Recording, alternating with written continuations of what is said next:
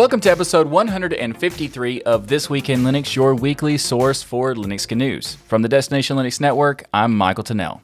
If you're new to the show, this is the podcast that will keep you up to date with what's going on in the Linux world, and I'll give you my take as a 20 year plus Linux user. Coming up on this week's episode, we've got a new announcement from the Destination Linux Network that I am so excited to let you know about. In distro news, we've got new releases from Alma Linux OS, Lakka, and a new floppy related distro. We've got some legal news to discuss this week because Audacity is back in the news with some more controversial stuff going on. And a user was informed that their, by their ISP that apparently downloading Ubuntu is somehow bad. In security news, we're going to talk about Firefox's new security architecture, Firefox Fission, and apparently the FBI is going to begin sharing breach and password data with the public. I'll let you know what that's all about as we get to, into the show, because we have that and so much more coming up right now on this week's episode of Twill, your weekly source for Linux good news.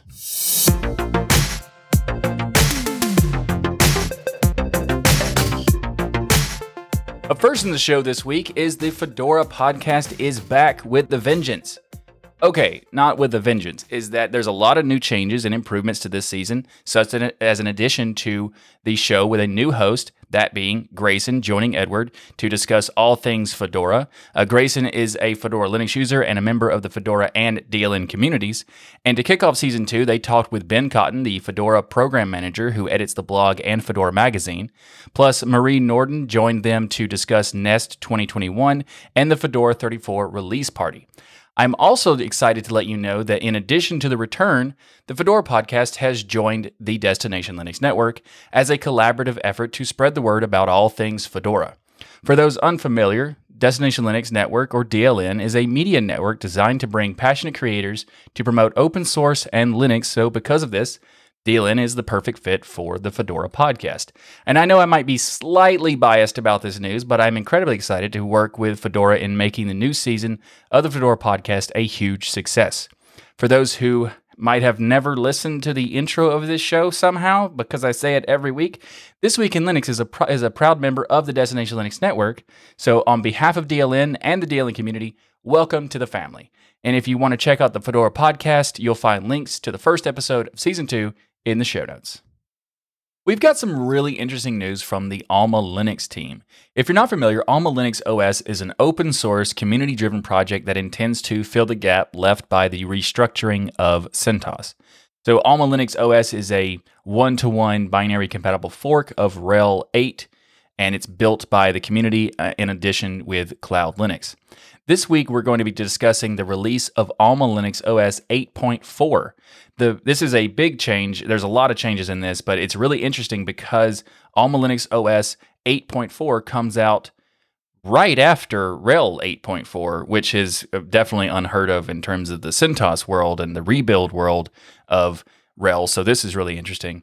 And there's a, a lot of changes, but the biggest change you'll notice is that the the number one most requested feature of Secure Boot is now fully supported in this release, as well as a new devel repo or developer repo and some new module streams and compiler updates and that sort of stuff, as well as the addition of support for the Open SCAP support, which stands for Security Content Automation Protocol, which is a U.S. standard maintained by the National Institute of Standards and Technology, or NIST. And the Open SCAP project is a collection of open source tools for implementing and enforcing this kind of standard for security. So, this is really interesting news from Alma Linux because, uh, as you may recall, last week we discussed the release of RHEL 8.4, and that's, you know, that's a huge thing because in just about a week's time, the Red Hat Enterprise Linux 8.4 releasing, we now have Alma Linux 8.4.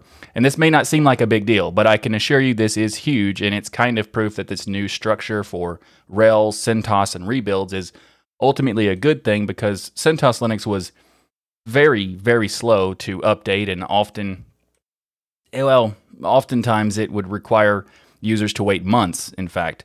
But since CentOS Stream is in this position it is now, rebuilds can work with CentOS upstream to make improvements and keep up with the development much, much faster and even contribute to that development.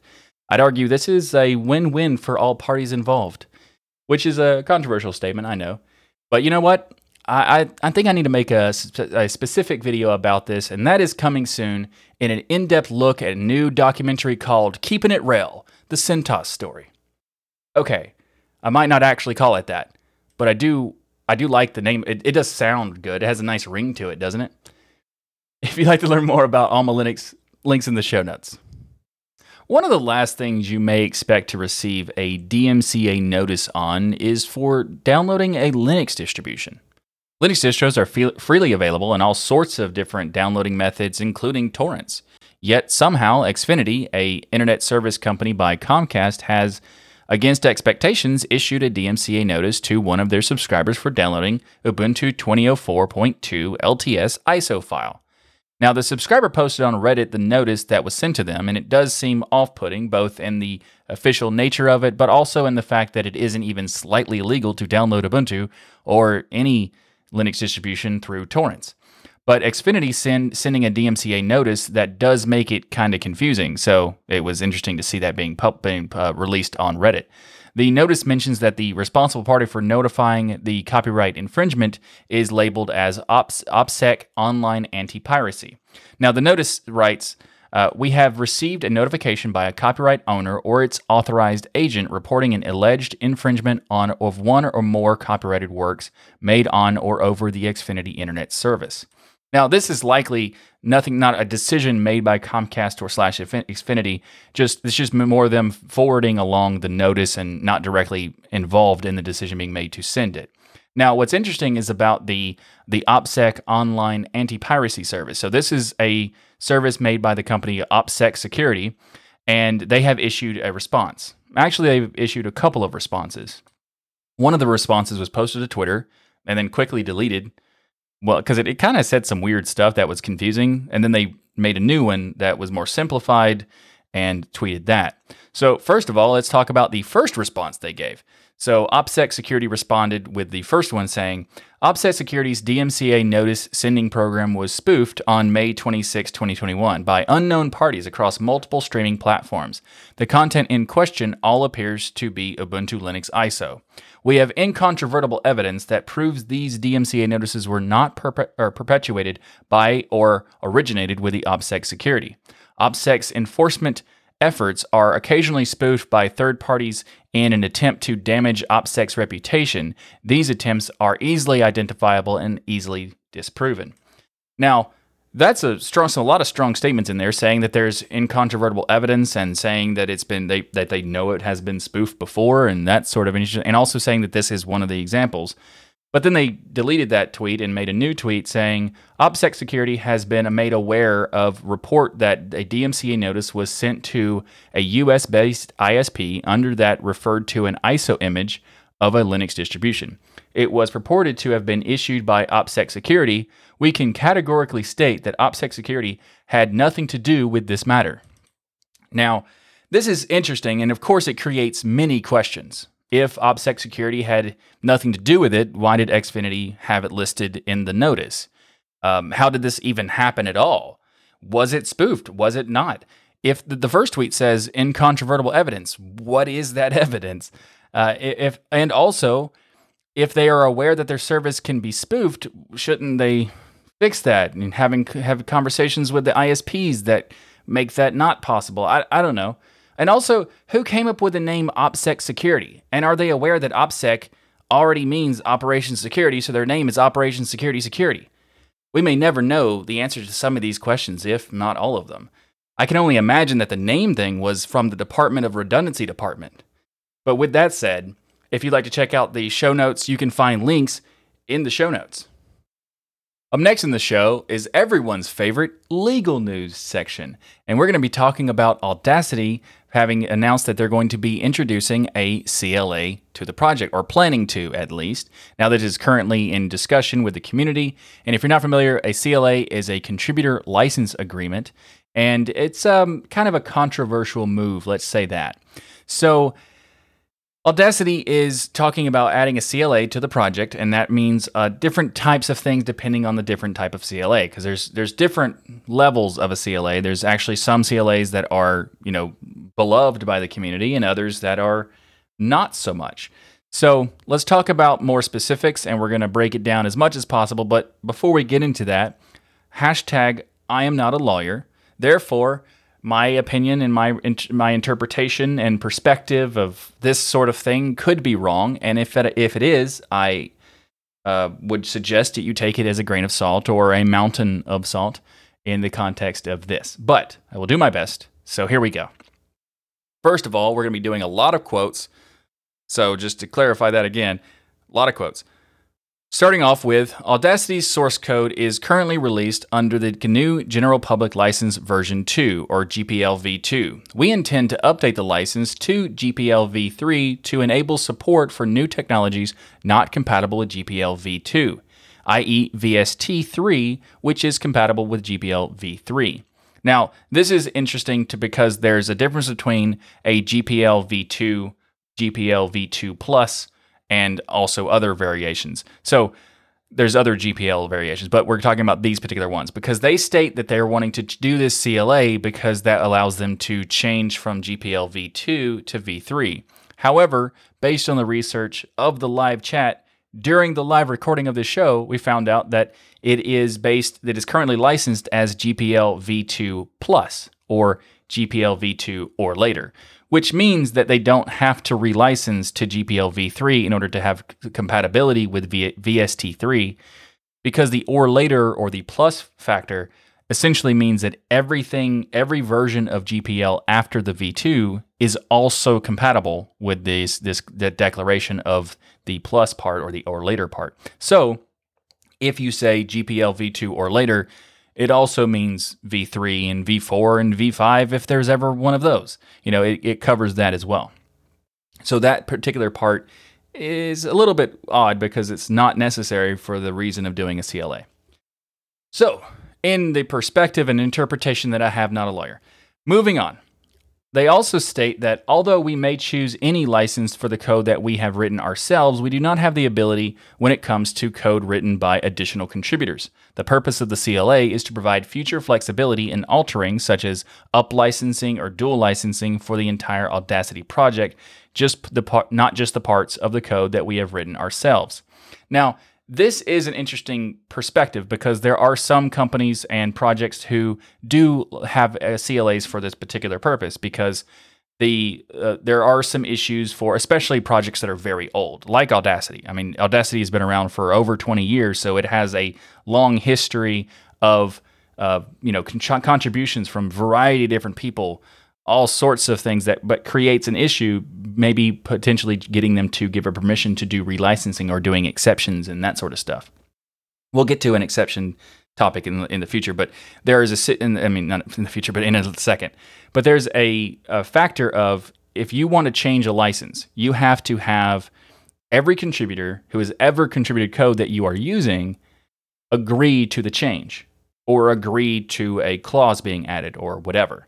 So in the context, if they wanted to change from GPL to MPL, then they would have to have an agreement from all the contributors who are working on the particular project or the code that is applicable to do so.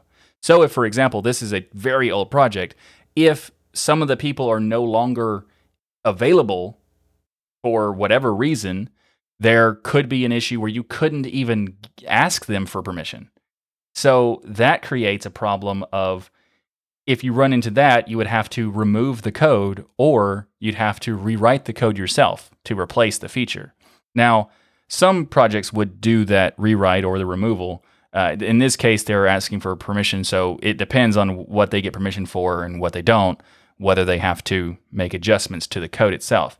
But there is worth it is worth noting that because Audacity is very old of a project, there could be times where it'd be hard to get in touch with some of the developers if not impossible. So, moving on.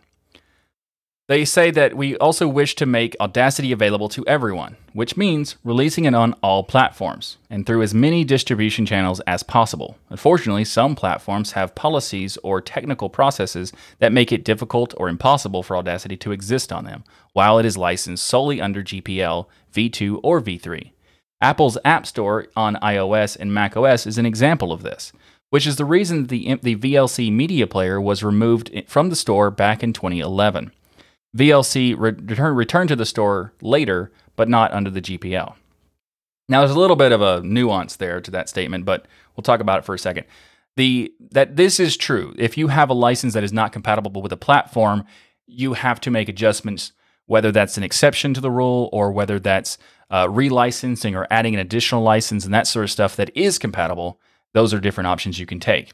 In the case of VLC, they did go back into the store not under the GPL, but under the MPL. However, they were also under the GPL. So it's a dual license in that context. So the VLC code for the iOS version is GPL v2 or later and MPL v2, which means the MPL makes it more compatible with the Apple App Store platform. So it is a little bit of a nuance to say that it's not under the GPL, but it is kind of under the GPL. It's just also licensed under that. So the the App Store could choose to just use the MPL in addition, instead of using the G, the GPL version. So, uh, and also there are some exceptions that have been made by other projects. For example, Nextcloud is in the Apple's App Store under a GPL license, but they did so by getting an agreement with all the developers to create an exception to make it okay. So they don't have a CLA, but they uh, and they are on GPL, but they have an exception specifically for that. Now, this is a, something that is possible because Nextcloud is a very young project.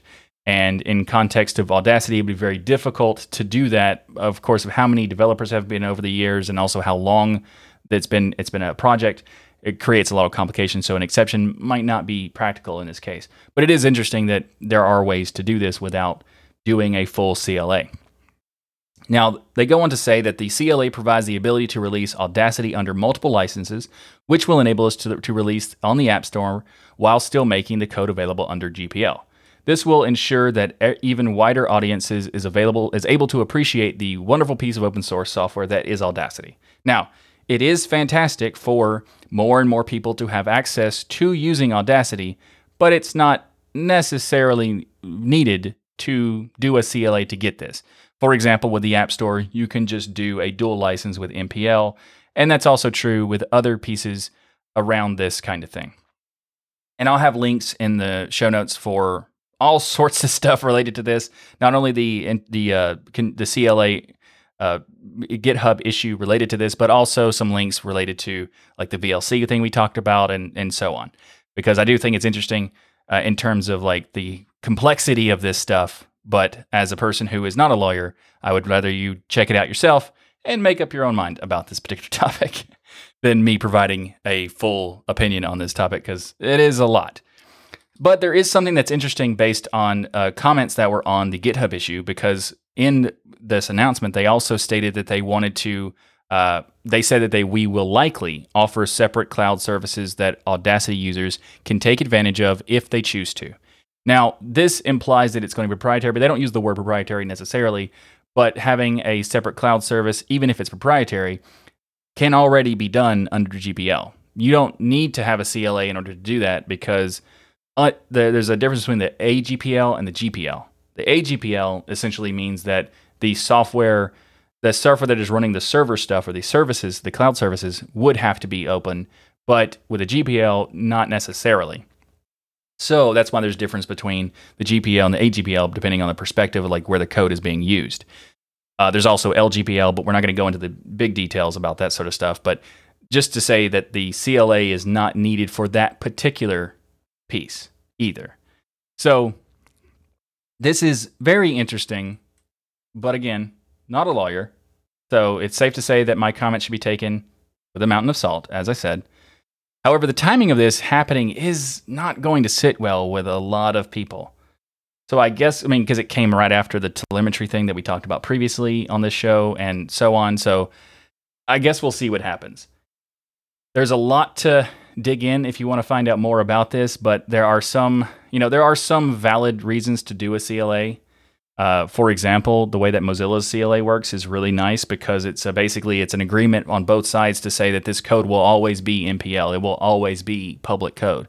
That approach makes sense. There's also agreements that you can have that, uh, for example, the FSF has an assign uh, a copyright assignment thing where you agree to give them control of the copyright so it's guaranteed to always be public code and that sort of stuff. So it's a different type of it's not really a CLA, it's a different thing, but overall there are ways of doing it that allow you to create uh, licenses that are um, you know more platform relevant and that sort of stuff. And they could just do a agreement request to also add MPL rather than doing a full CLA of relicensing in a variety of different ways and whatever.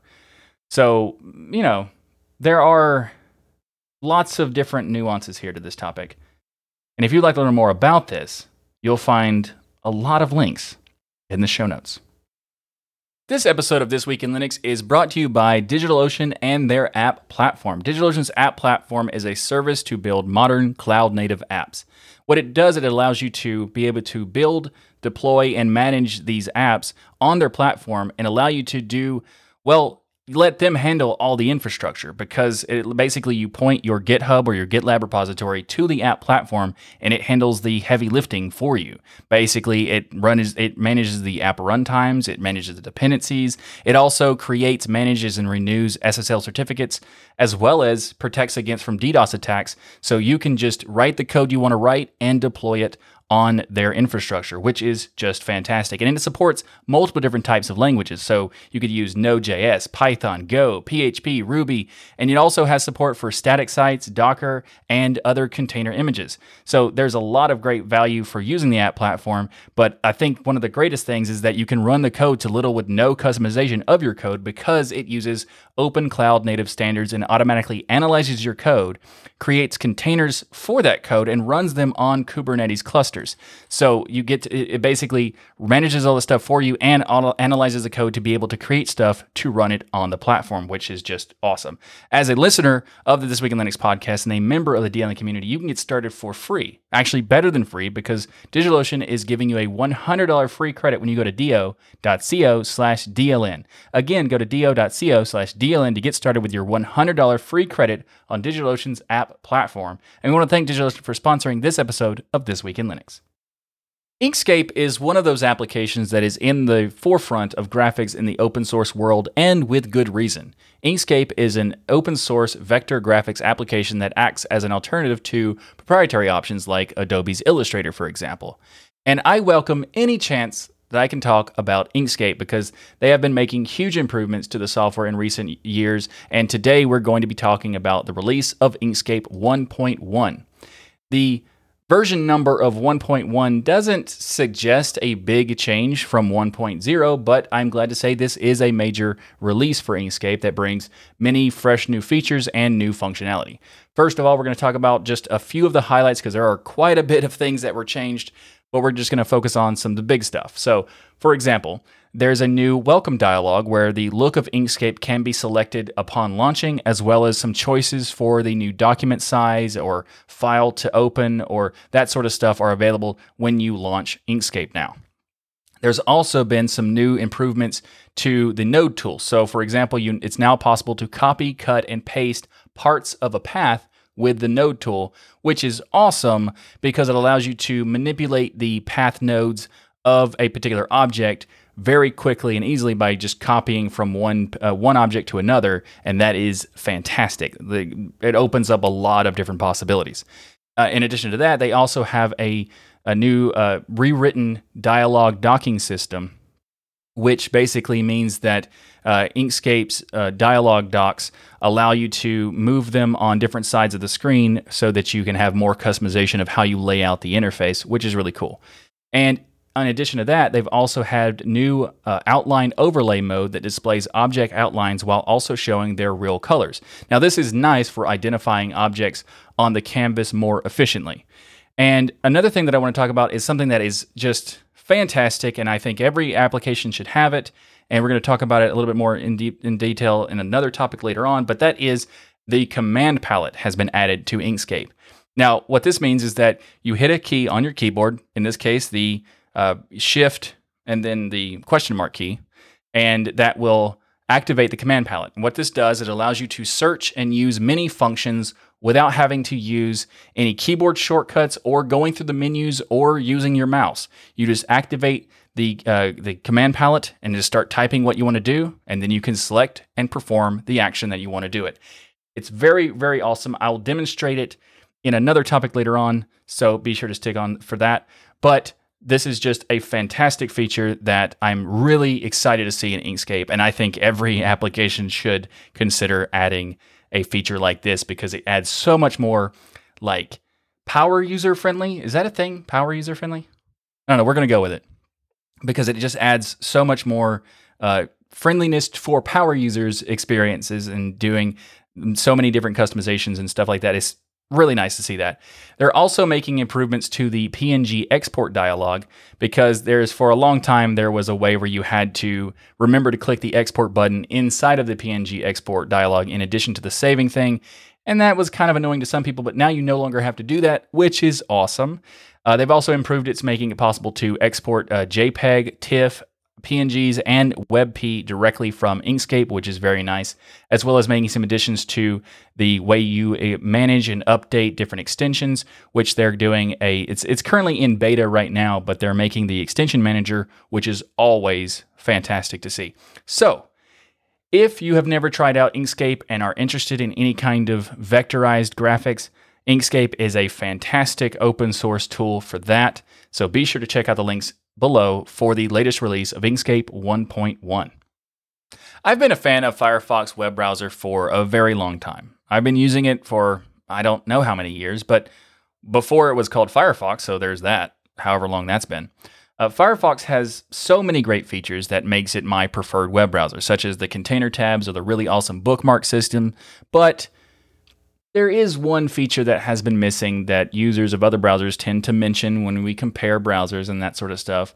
And I'm talking about pri- process isolation or tab isolation in some browsers. So, process isolation is a security feature which isolates the process of various tabs so that it stops one tab from getting data from another tab. Firefox has announced their new fission system, which is for site isolation. Now, this is the key piece here is that site isolation is not tab isolation because it's arguably better. Depending on your perspective, it's arguably better. So, Firefox Fission isolates based on the domain of the website, which also means if a website has iframes embedding, making it multiple domains inside of the same tab, it creates isolation for each of those domains. This is arguably a more secure structure than the tab isolation architecture. Now, I'm not a security expert, so I'm not giving an opinion on this particular topic saying that it is better. I just think I wanted to cover it because I think it's really cool to see Firefox do this kind of thing. And it's also something that I have ha- for a long time had to admit that Firefox didn't do as well as other browsers. And in this case, it's arguably even better than those at their structures. So I'm really happy to see that. So this is a very welcome feature, at least in my opinion, anyway. Uh, but again, I'm not uh, security expert. So you might want to check it out. The blog post I'll have linked in the show notes so you can check out the full diagram of how it all works because it is really interesting, but I'll leave that up for you to check out. But I also wanted to give you a quick note that the Firefox Fission system is not on by default.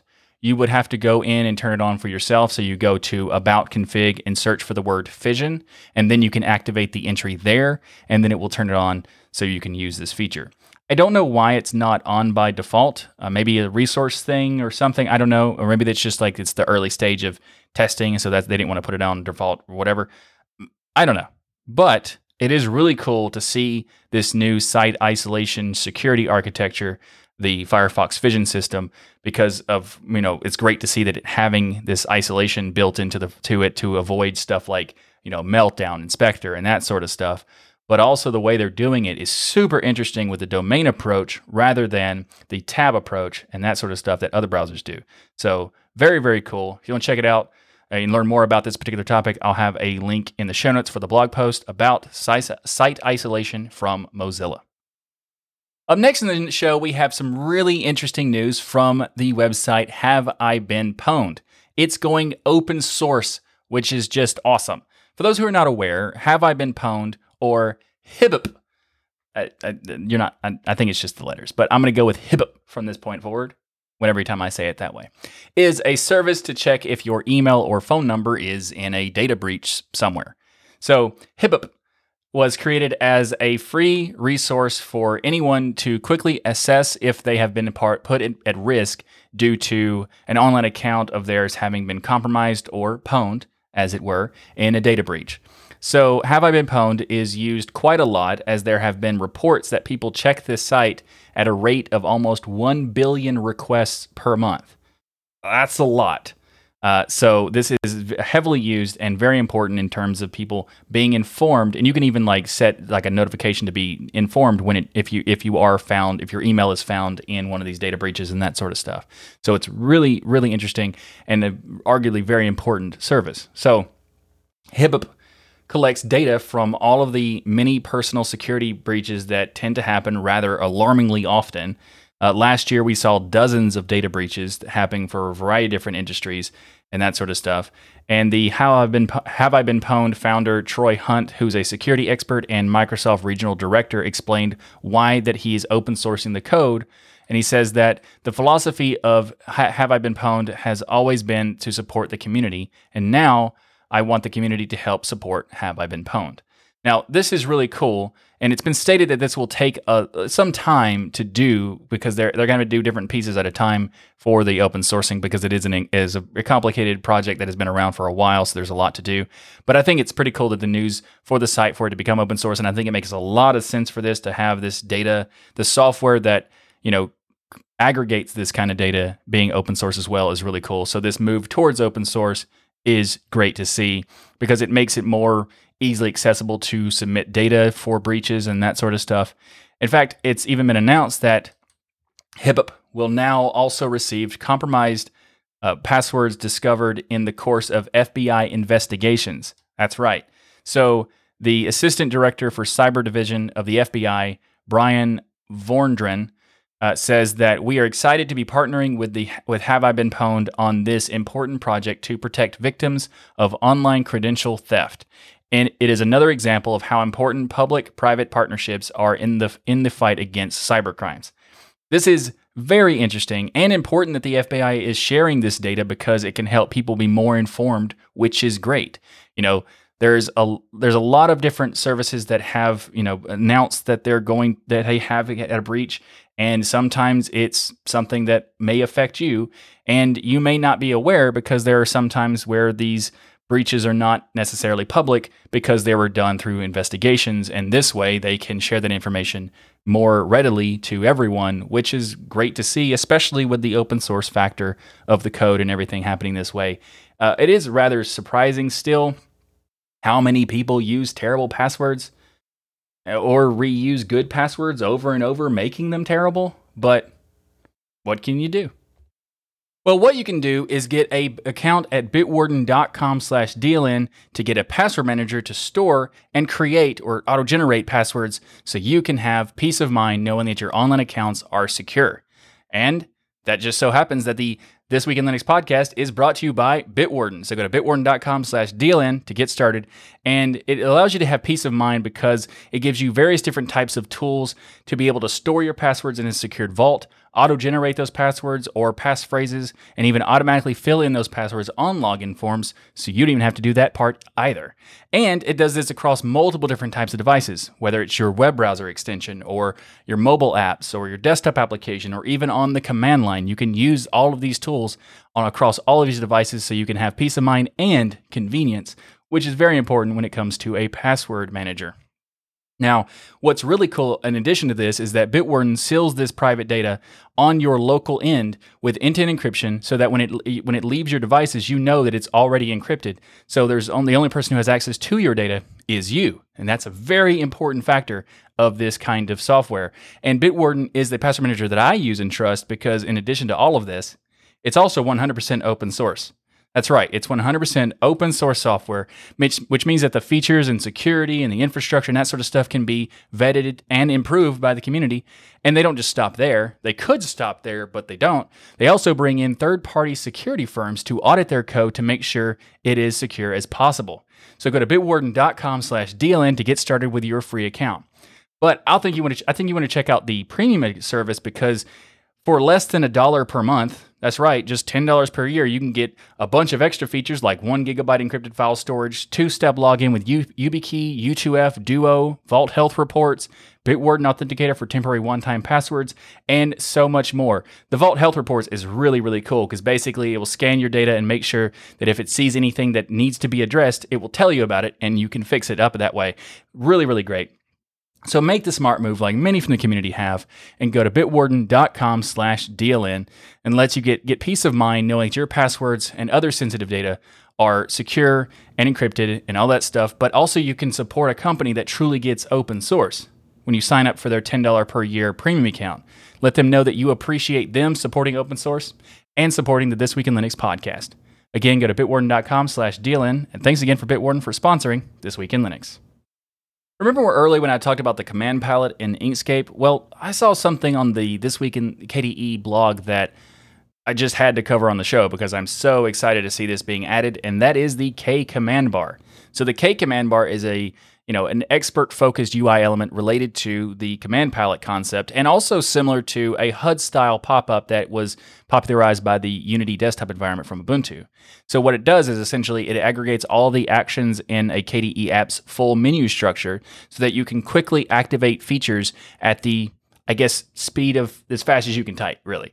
For those uh, unfamiliar with the Unity desktop environment from Ubuntu back in the day, this is essentially the HUD allow what it allowed you to do was it basically took the elements of different applications in the menu bar and made it accessible through activating a shortcut and then typing in what you wanted to do. And then you could essentially navigate through the menus without having to actually know where they are. So in this case, you would be able to, you know, activate the Kate application, which is the text editor, and be able to spe- specify what you wanted to run, and then just do it from the drop-down options inside of the KCommandBar. Very, very cool. Uh, actually, the the HUD was one of my favorite reasons of you know favorite re- features of Unity. It was one of the reasons I liked using Unity, and it was one of the things that I think was the best thing about Unity actually. So I'm excited to see this being added to KDE in the way it is. And for those who are not familiar with the HUD system but are familiar with KDE Plasma, well, it's kind of like KRunner inside of your applications. If you don't know what KRunner is, well, I have exciting news for you because if you want to check out Plasma, then you should. Uh, and if you are using it at any time, you should simply just you know activate the shortcut, which is Alt Space, and KRunner will pop up, allowing you to quickly open applications, run commands, search for files, do calculations, all sorts of stuff. And having this, it's kind of like having it in having KRunner inside of your apps for your app itself, which makes me imagine what if command bar was integrated with KRunner. Okay, I'm getting ahead of myself. Anyway, there are many applications these days that have something like this, which, like I mentioned in Inkscape, is called a command palette, which provides functionality like this on the application itself.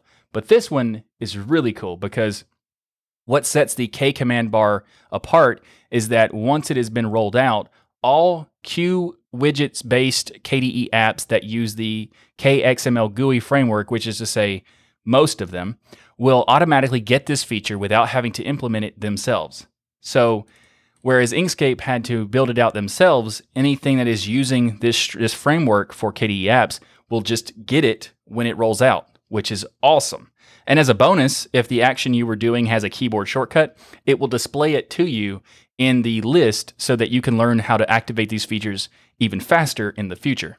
I can't wait to see this starting to roll out in KDE apps because I mean, for those who are not aware, I'm a KDE fan, so therefore I use a lot of KDE apps, and I am so excited to see this stuff. And if you want to see more from the This Week in KDE blog, then you'll find links in the show notes.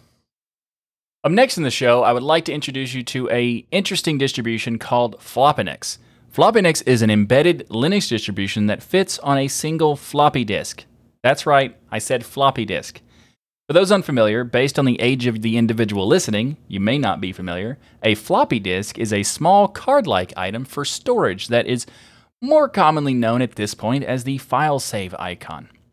The creator of Floppinux, Krzysztof Jankowski, is a game developer and I imagine a floppy disk enthusiast, has stated that this distro uses about 1 megabyte of storage, which gives the massive amount of available free space on the disk 400 kilobytes, or about so. So you could use that for something, I suppose. Uh, this distribution can boot on a 486DX PC with 24 megabytes of RAM. And on an emulator, it boots almost instantly. And on bare metal, modern hardware, the only thing that limits the speed of the distro is, of course, the maximum read speed of a floppy drive. So there you go. I think this is an interesting, uh, you know, just distribution to be able to build and make it work because, I mean, reasons, I guess. Why, why, why else would it exist? Because it can, and that's awesome. So if you want to check out Floppinux and you happen to have a floppy disk or just want to see how fast almost instantly is, you can check out the links in the show notes below. Up next in the show, we have a new release of Lakka. If you're not familiar, Lakka is a really interesting lightweight Linux distribution that transforms a small computer like a Raspberry Pi into a retro gaming console. And Lakka 3.0 has been released, which is the first release in about a year or so, so there are quite a few things in the mix here. So uh, Lakka is built on top of the RetroArch or RetroArch uh, emulator and is able to emulate a wide variety of systems and has some useful features such as automatic joypad recognition, rewinding, netplay, shaders. It's also fairly easy to set up because it works on many different types of hardware, including the Raspberry Pi, like I mentioned. So you just install it to the Pi, put some uh, some copies of some ROMs on the on the Pi, plug in a controller, and you're good to go to get your retro gaming on and it plays various different types of console games like uh, NES, Sega Genesis, Sony PlayStation, and others. And this latest release of 3.0 adds a lot of improvements. There's actually uh, v- Vulkan API enabled for AMD and Intel GPUs, as well as the Raspberry Pi 4. It has supports for Joy-Con. It has updates to a lot of different things for like RetroArch has been updated to 1.9.3. Uh, there's actually been improvements to the screensavers uh, system. There's also uh, a new uh, menu for pairing Bluetooth devices have been updated. Better searching in playlists. Uh, option to automatically enable game focus mode when running or in resuming content lots of great stuff being added in this latest release uh, and there's there's so much more. There's even new uh, images like 64-bit images for raspberry pi 4 there's also support for the odroid go advanced and also even the nintendo switch somehow. I'm not sure how you can do that but there are instructions available on the uh, in the show notes that I'll, I'll, leave there. So if you want to do that for some reason you can do it. Uh, there's also improvements to the uh, libretro cores. There's new support for uh, the genesis plus gx wide which is a widescreen enabled core for the Sega Genesis and Mega, Mega Drive. There's also a new core for Stella, which is a port of the Atari 2600 VCS emulator, and a bunch of other stuff. So if you want to check it out, I'll have links to all of this in the show notes below for Lakka 3.0. Up next in the show, and the last topic for today, is the Glimpse image editor is going on hiatus. We've got some news from the Glimpse fork, uh, which is, if you're not familiar, Glimpse is a fork of GIMP. And one of the reasons they made the fork was to address the naming issues, which we'll get to later on in this topic. So, Glimpse has announced that they will be putting the project on hiatus. They have not re- ruled out a return, but for the moment, whether or not the project will return is unknown. And I wanted to talk about this topic for a couple of reasons. Uh, I have a bit of a history with GIMP.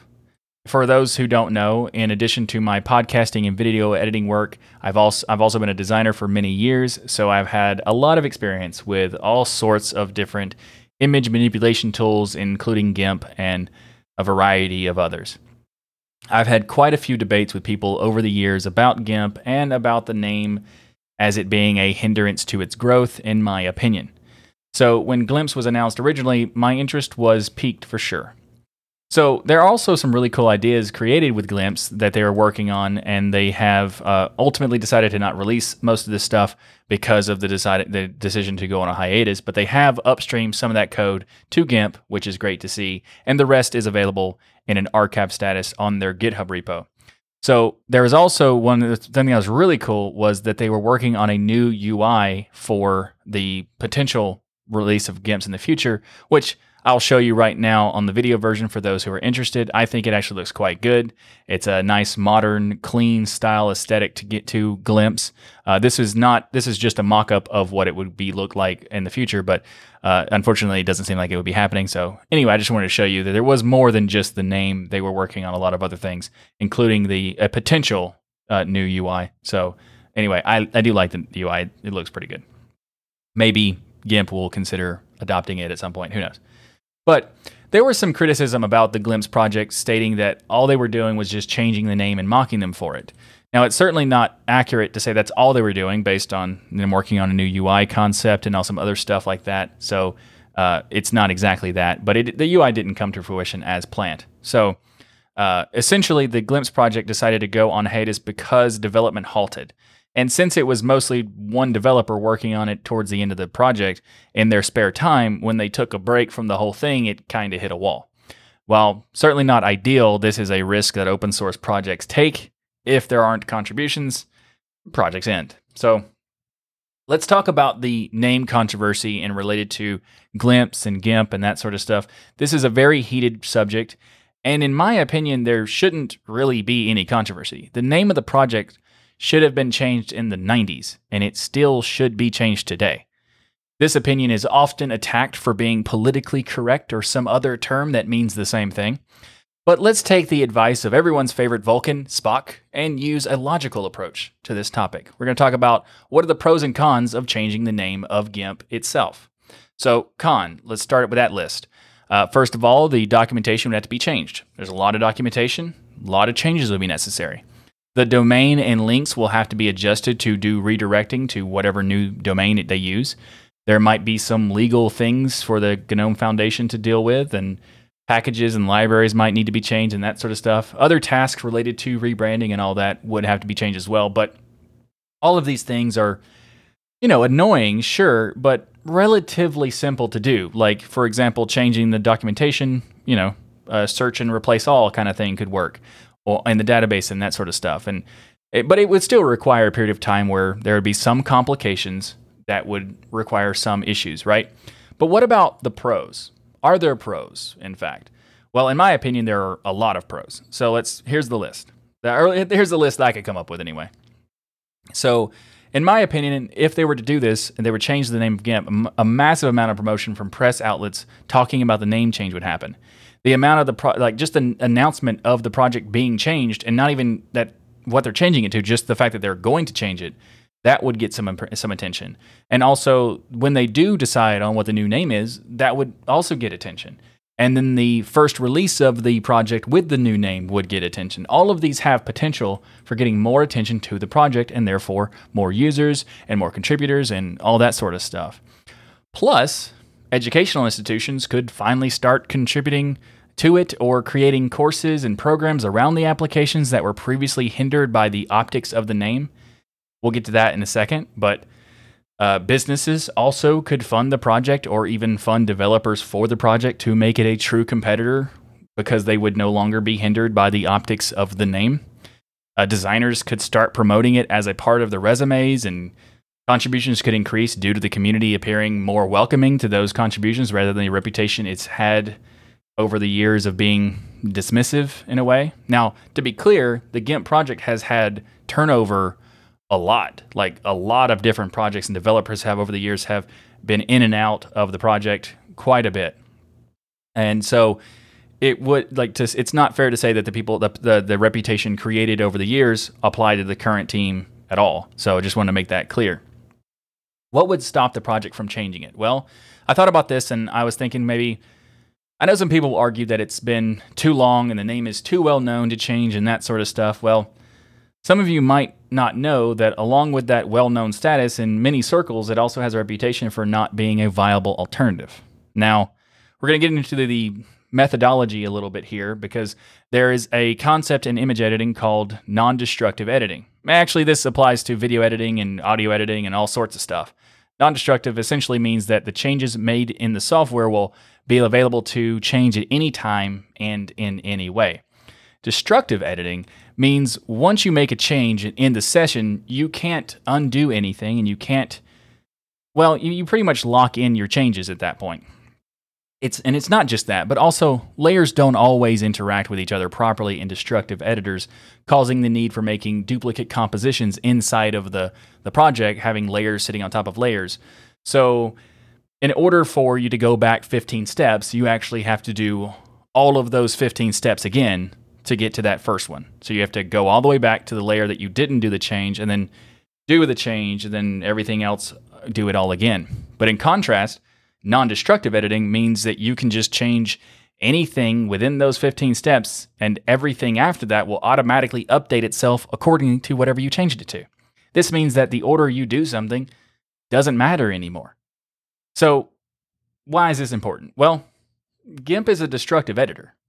They have been working on making it more and more non destructive, which is great, by the way. That is awesome, especially the work being done on GEGL. That is just a fantastic library. I'm so happy and excited to see GEGL, and I can't wait to play with the app when it gets there, but it's not there yet.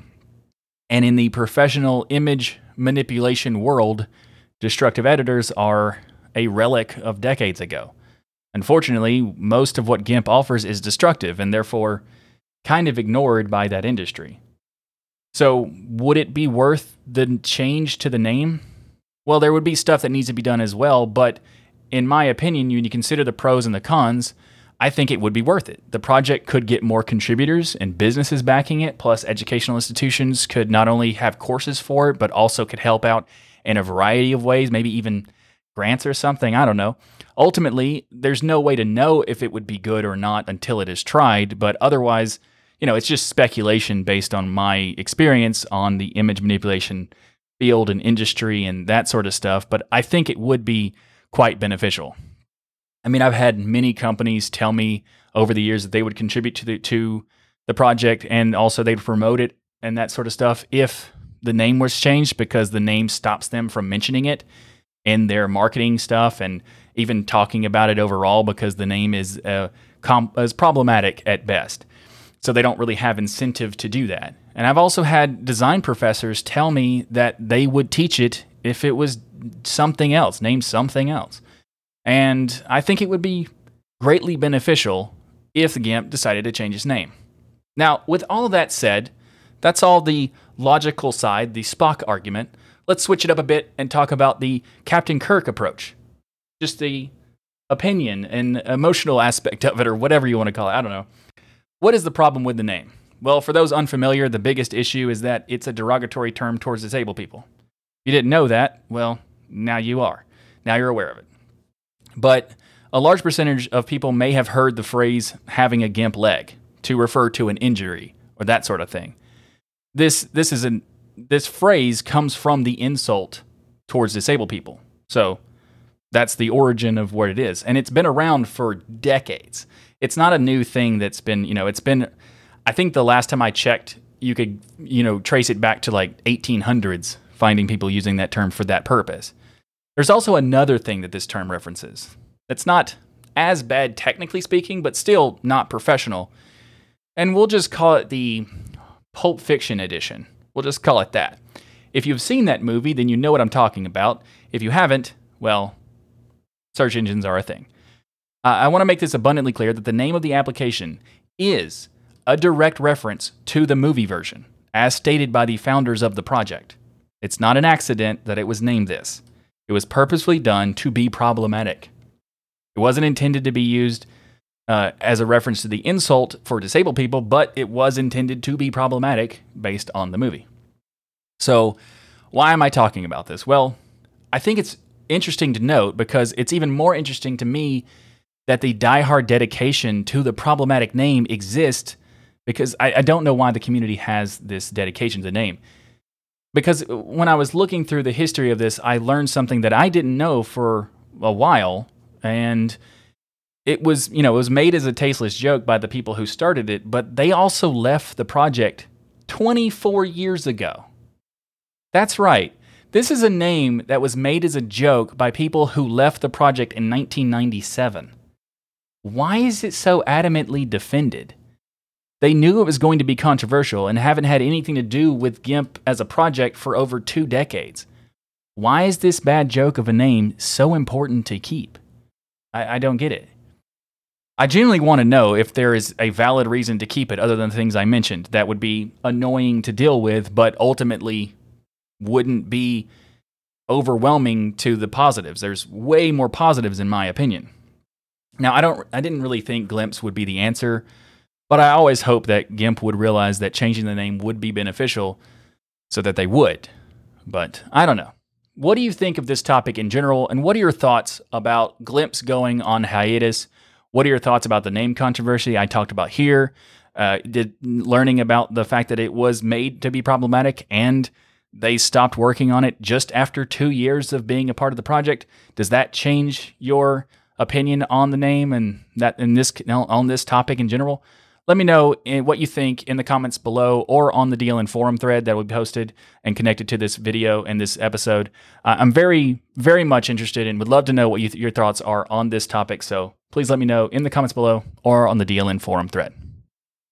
Thanks for watching this episode of This Week in Linux. If you like what I do here on this show, please like that smash button and be sure to subscribe. If you'd like to support the show, we have multiple ways to do it by going to uh, tuxdigital.com slash contribute. You can find ways for PayPal, Patreon sponsors, and others at tuxdigital.com slash contribute. And if you become a patron, you can join me during the live stream in the recording stadium inside of the skybox of the recording stadium to discuss stuff between topics or just to hang out every week after the show in the patron only post show. And you also can go to dlnstore.com to check out the Linux is Everywhere t shirt, which is a shirt I designed to convey the message that whether or not you know Linux is there, it probably is. So go to dlnstore.com to check that out, as well as all the other great stuff at the dlnstore.com. And if you like some more podcasting goodness from me, then check out the latest episodes of Destination Linux and Hardware Addicts as I'm a co host of the shows on Destination Linux Network, as well as check out all the other great stuff on Destination Linux Network, including the new Fedora podcast return that is also on DLN. So check that out. And just a reminder this show is live every Saturday at 1 p.m. Eastern or 1700 UTC. So join us in the live chat room to discuss all the latest Linux news each and every week at dlnlive.com.